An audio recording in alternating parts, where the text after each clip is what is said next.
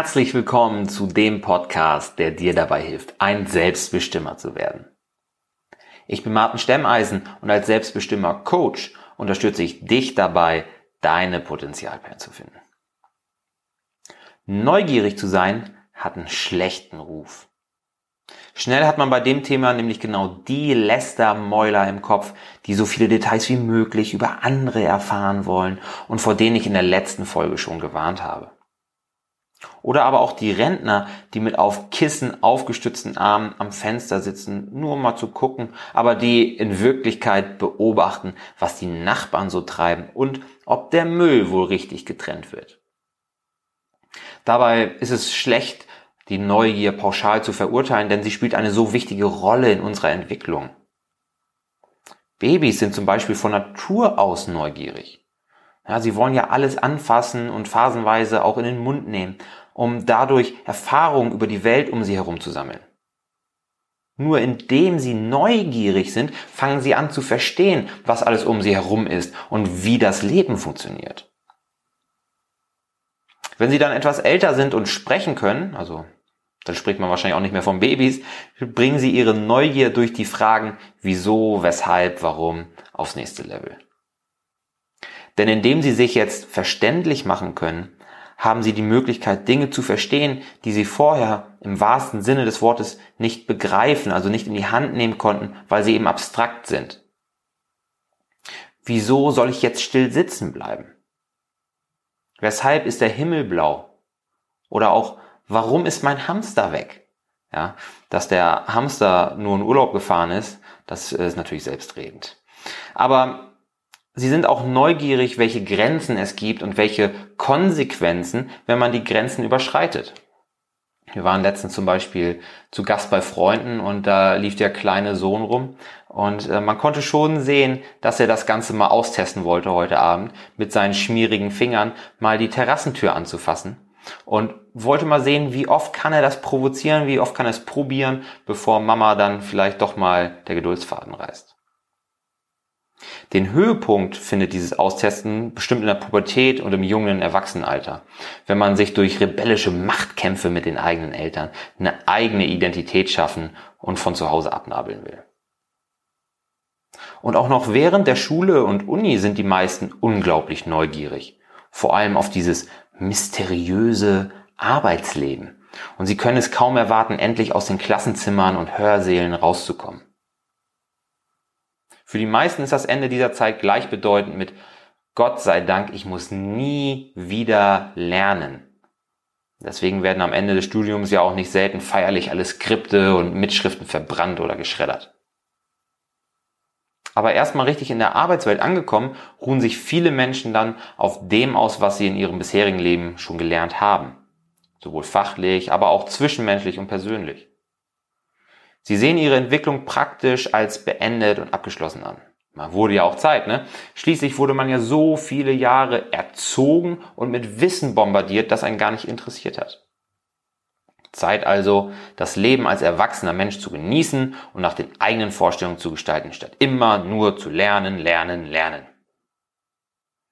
Nur leider scheint für die meisten die Phase der Neugier und des Ausprobierens jetzt endgültig abgeschlossen zu sein.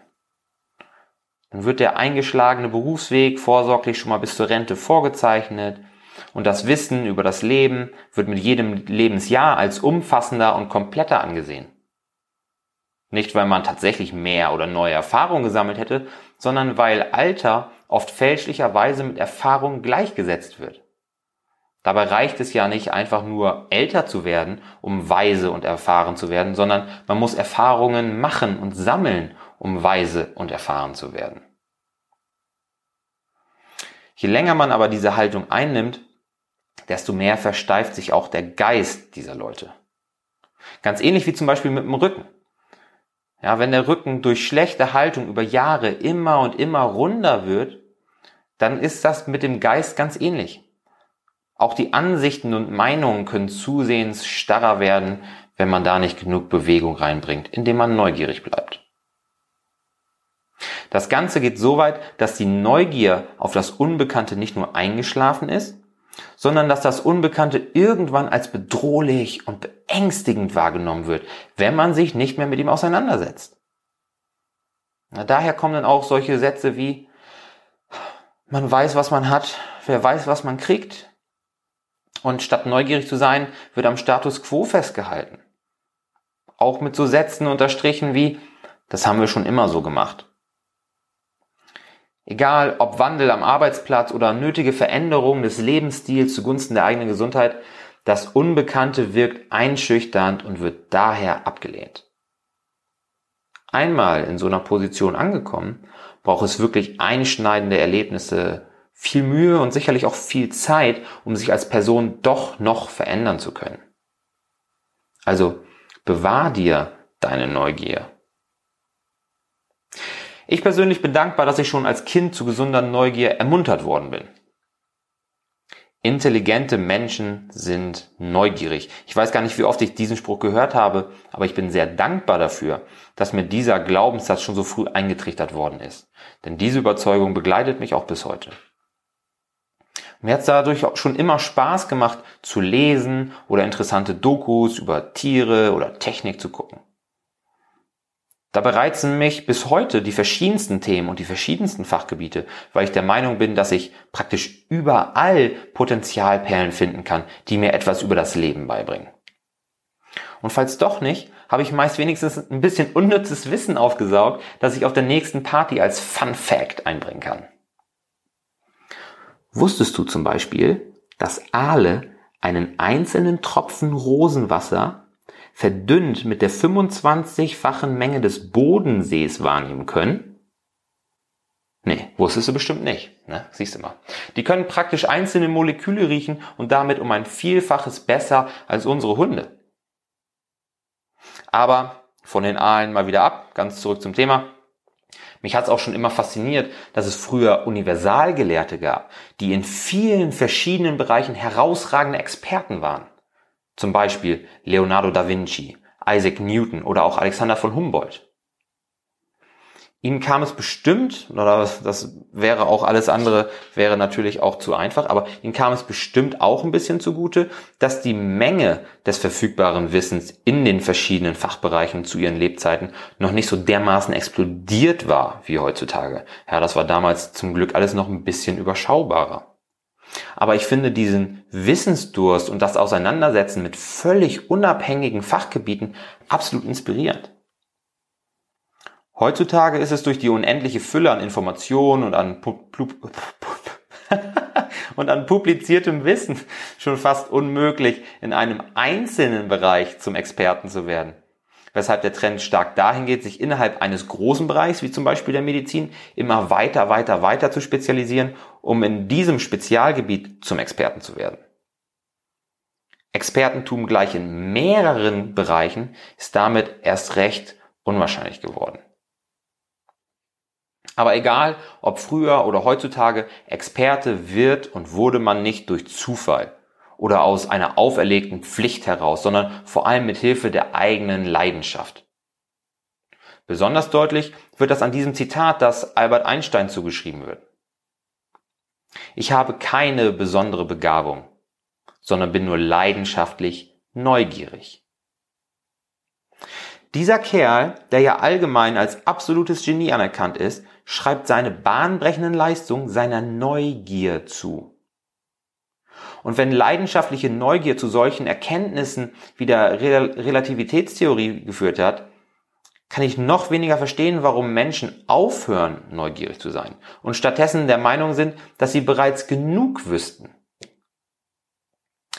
Wenn jemand dir gegenüber mal behauptet, schon alles zu wissen, was er braucht, sollte dich das echt skeptisch machen.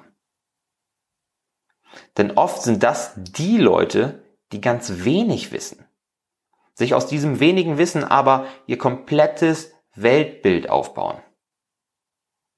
Die sind nicht neugierig, denn ob sie es realisieren oder nicht, da draußen gibt es so viel Wissen, das ihrem Weltbild widerspricht. Indem sie diese kollidierenden Meinungen vermeiden und nur Quellen und Informationen suchen, die, die ihre Meinung bestätigen, zementieren sie zum Glück ihr Selbstbild vom Expertentum. Aber erst mit dem Blick über den Tellerrand hinaus und durch das Beschäftigen mit anderen Meinungen, Blickwinkeln oder Theorien wird einem klar, dass man nur einen Tropfen des Ozeans kennt. Und diese Erkenntnis befeuert im besten Fall das Streben nach mehr fachlichem und persönlichem Wachstum, das Streben nach echtem Expertentum. Deshalb sind wirkliche Experten ihr Leben lang bemüht, mehr zu lernen und immer etwas besser zu werden. Im besten Fall bist du aber nicht nur in deinem Beruf und in deinem Fachgebiet neugierig, sondern auch im Umgang mit anderen Menschen, vor allem mit denen, die dir am Herzen liegen. Bei vielen Paaren schläft die Liebe ja schließlich ein, weil sie glauben, sich nichts mehr zu sagen zu haben. Aber auch hier hilft ein bisschen Neugier. Weißt du eigentlich, was im Kopf deines Partners vorgeht? Was er sich für eure gemeinsame Zukunft wünscht? Sprecht mal wieder miteinander, setzt dich mit diesen Gedanken, setzt dich mit deinem Partner auseinander. Außerdem, je mehr du erlebst oder dir an interessantem Wissen aneignest, desto mehr Gesprächsstoff habt ihr zwei doch auch wieder. Welche Gedanken aus diesem Podcast haben dich zum Beispiel besonders zum Nachdenken angeregt?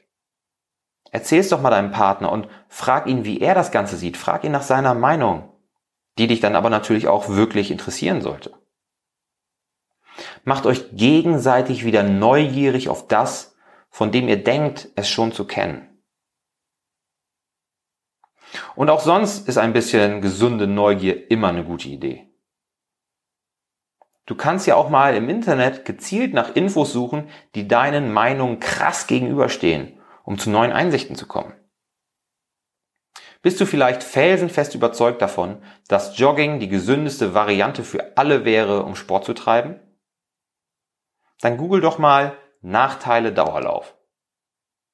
Oder steht für dich vielleicht ein Autokauf an und du bist absoluter Mercedes-Fan? Dann such doch mal nach den Vorteilen von Audi. Dabei geht es gar nicht zwingend darum, die eigene Meinung komplett über den Haufen zu werfen, sondern darum, Experten außerhalb der eigenen Filterblase zu Wort kommen zu lassen. Durch zusätzliche Infos aus anderen Blickwinkeln und Quellen wirst du zwangsläufig bessere Entscheidungen treffen können. Ich meine, je weiter dein Horizont ist, desto mehr kannst du letztendlich wachsen. Um ein Selbstbestimmer werden zu können, gehört eine gesunde Neugier aus Vanessas und meiner Sicht also absolut dazu. Die Neugier, neue Formen der Bewegung oder neue Rezepte auszuprobieren, kann helfen, dich gesünder zu machen die Neugier, dein Gegenüber besser zu verstehen, ganz egal ob Partner, Chef oder politisch Andersdenkenden, kann dich zu einem respekt- und verständnisvollen Gesprächspartner machen. Und die Neugier, Wissen aus verschiedensten Bereichen zu sammeln und anzuwenden, kann dir helfen, Probleme sowohl im Beruf als auch privat besser zu lösen. Wie du siehst, gibt es genug gute Gründe, um sich die angeborene Neugier zu bewahren oder sie wiederzuentdecken.